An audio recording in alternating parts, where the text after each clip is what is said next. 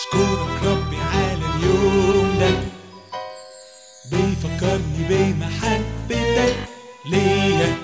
أنا عايز أعكس محبتك للناس حواليا، عايز أعكس محبتك للناس حواليا.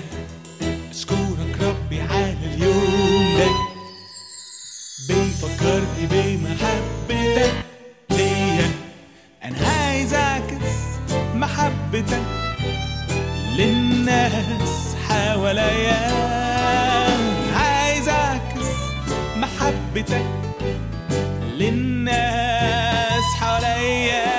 عايز أغني وأفرح من قلبي وأقول لربي مجدا ليك، عايز أغني وافرح من قلبي واقول لربي مجدا ليك.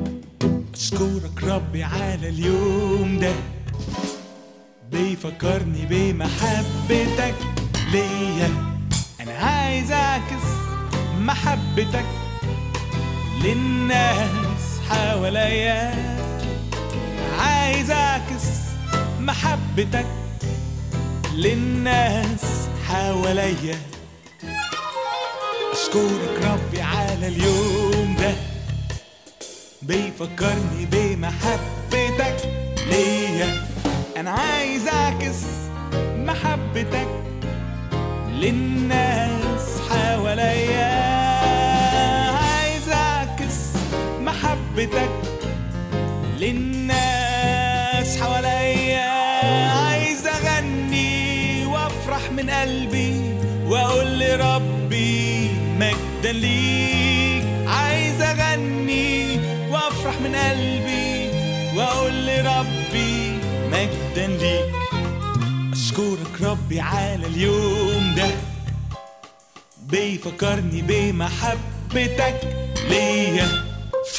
راديو ملاح،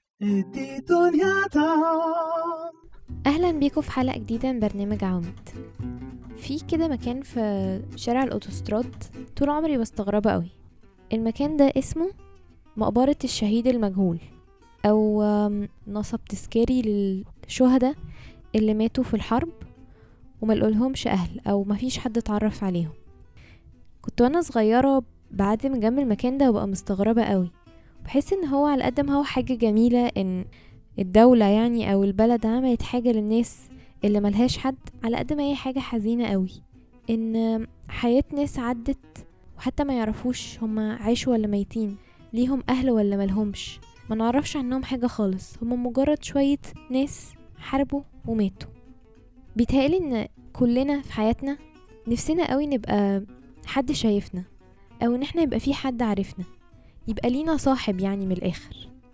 ودايما المقبرة دي كانت بتحسسني ان في ناس ملهمش صاحب فعلا، مفيش حد يعرفهم خالص، لدرجة ان هما لما ماتوا محدش حتى جه يتعرف على جثته. وده عكس طبيعتنا فعلا، عكس الاحساس اللي احنا عايزين نحسه. احنا بنحب ان احنا نتشاف، يبقى في حد عارفنا. وعشان كده بحب قصة هاجر قوي، هاجر المنبوذة مرات ابراهيم دي، في حتة في قصتها جميلة قوي. تعالوا نسمع ترنيمة بتحبني بتاعت الباتر لايف جونيورز ونكمل.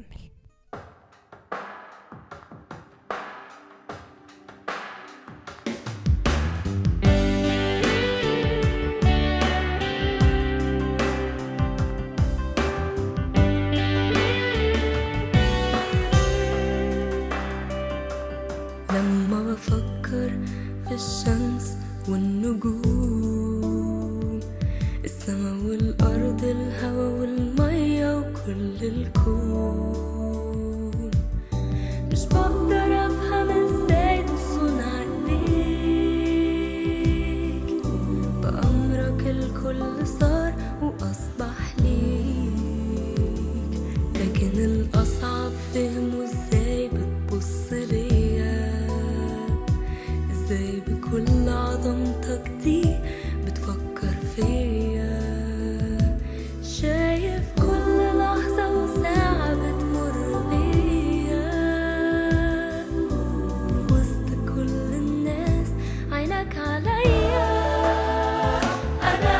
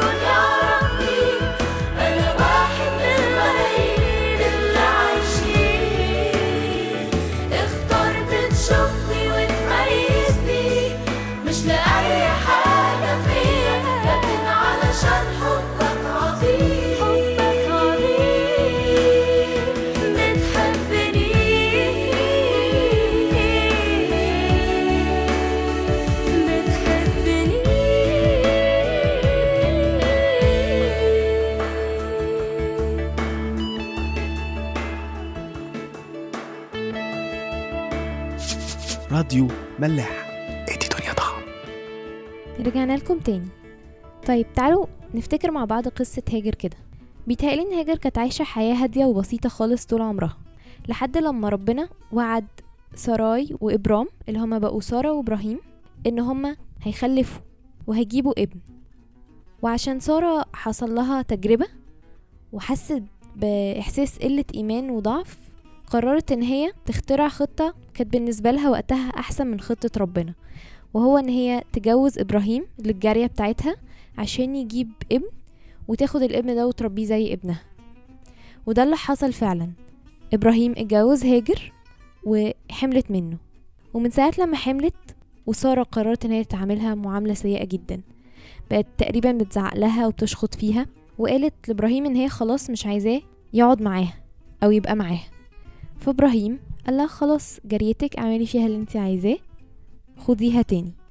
فهاجر بعد كل البهدله اللي هي اتبهدلتها دي عملت حاجه توجع القلب، من كتر ما هي لوحدها في العالم ده ومحدش شايفها فعلا غير الست اللي بتعملها وحش، قررت ان هي تهرب. مش عارفه هي تهرب فين، بس هتهرب وخلاص. وهنا حصل حاجه حلوه قوي. في سفر تكوين الاصحاح الستاشر موجوده قصه هاجر، بس الايه الحلوه ساعه لما ظهر لها الملاك وهي بتهرب. هقراكم من اول عدد سبعة. فوجدها ملاك الرب على عين ماء في البرية، على عين التي في طريق شور، وقال يا هاجر جارية سراي من أين أتيت وإلى أين تذهبين؟ فقالت أنا هاربة من وجه مولاتي سراي. فقال لها ملاك الرب ارجعي إلى مولاتك واخضعي تحت يديها. وقال لها ملاك الرب تكثرين أكثر نسلا فلا يعد من الكثرة. وقال لها ملاك الرب ها أنت حبلى وتلدين ابنا وتدعين اسمه إسماعيل، لأن الرب قد سمع لملذتك، وإنه يكون إنسان وحشيا يده على كل واحد ويد كل واحد عليه، وأمام جميع أخوته يسكن. فدعت اسم الرب الذي تكلم معها أنت إير رأى، لأنها قالت أها هنا أيضا رأيت بعد رؤية. هقرأ لكم كمان الآية دي بالإنجليش مرة لأن هي واضحة قوي باللغة دي. You are the God who sees me, for she said, I have now seen the one who sees me. من كتر ما هي انبسطت ان هي حست ان حد مهتم بيها، قررت تسميه اللي شافني. انت الواحد اللي شافني، وانا كمان شفتك لان انت شفتني. من كتر ما هي كان عندها احساس ان هي ناقصها اهتمام وناقصها ان حد يبقى حاسس بيها، لما حست ان ربنا شافها سمته بالاسم ده. تعالى نسمع ترنيمة أراك إلهي أراك ونكمل. أراك إلهي أراك بما صنعته يداك، فأنشد فيك الهدى يا إلهي، ويملأ قلبي سناك. إلهي أراك إلهي أراك بما صنعت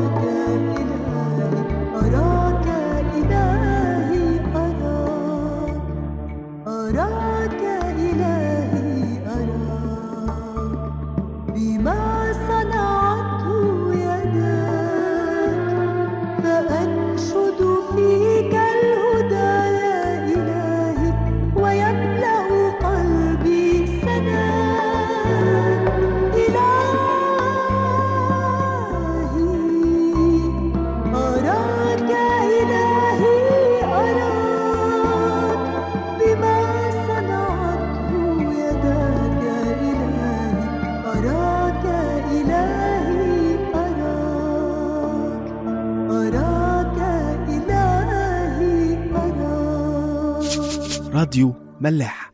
الاسم اللي هاجر سمته لربنا ده ممكن يكون مش مهم في الأيام اللي احنا حاسين ان احنا في ناس مهتمة بينا فيها، في الأيام اللي احنا بحاسين فيها ان احنا popular او ان احنا الناس حوالينا او ان احنا محبوبين. بس عشان نبقى صراحة، كلنا بيعدي علينا اليوم اللي بنبقى مش طايقين فيه اي حاجة في حياتنا، حاسين ان احنا لوحدنا، حاسين ان احنا كمان عايزين نهرب من الناس. بس يوم لما نهرب من الناس، النهاردة ربنا بيفكرنا ان هو بيسألنا سؤال، السؤال اللي سأله الهاجر وقال لها: من اين اتيتي والى اين تذهبين؟ انت جاي من فين ورايح فين؟ رايح تهرب من الألم؟ رايح تهرب من الأوجاع؟ رايح تهرب من الحرب اللي انت محطوط فيها؟ الوعد اللي انا اقدر اوعده لك النهاردة، او اللي ربنا بيوعده لك النهاردة، هو ان ربنا شايفك وشايف الحرب اللي انت فيها، وانت عمرك ابدا ما هتبقى مجهول بالنسبة له او هتبقى مش معروف. في المزمور المية وتسعة وتلاتين اول آية بتقول: يا رب قد اختبرتني وعرفتني، انت عرفت جلوسي وقيامي، فهمت فكري من بعيد. وفي آية سبعة بتقول: اين اذهب من روحك، ومن وجهك اين اهرب؟ ان صعدت الى السماوات فانت هناك، وان فرشت في الهاوية فها انت.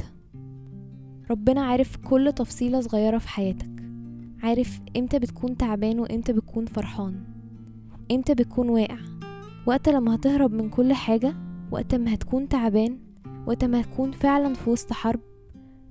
هو هيكون معاك. هسيبكم مع اخر ترنيمة ترنيمة ربي قد اختبرتني، ونشوفكم بكرة. ربي قد اختبرتني وعرفتني وفهمتني، من خلفي ومن أمامي حاصرتني، أمسكتني، أين سأذهب؟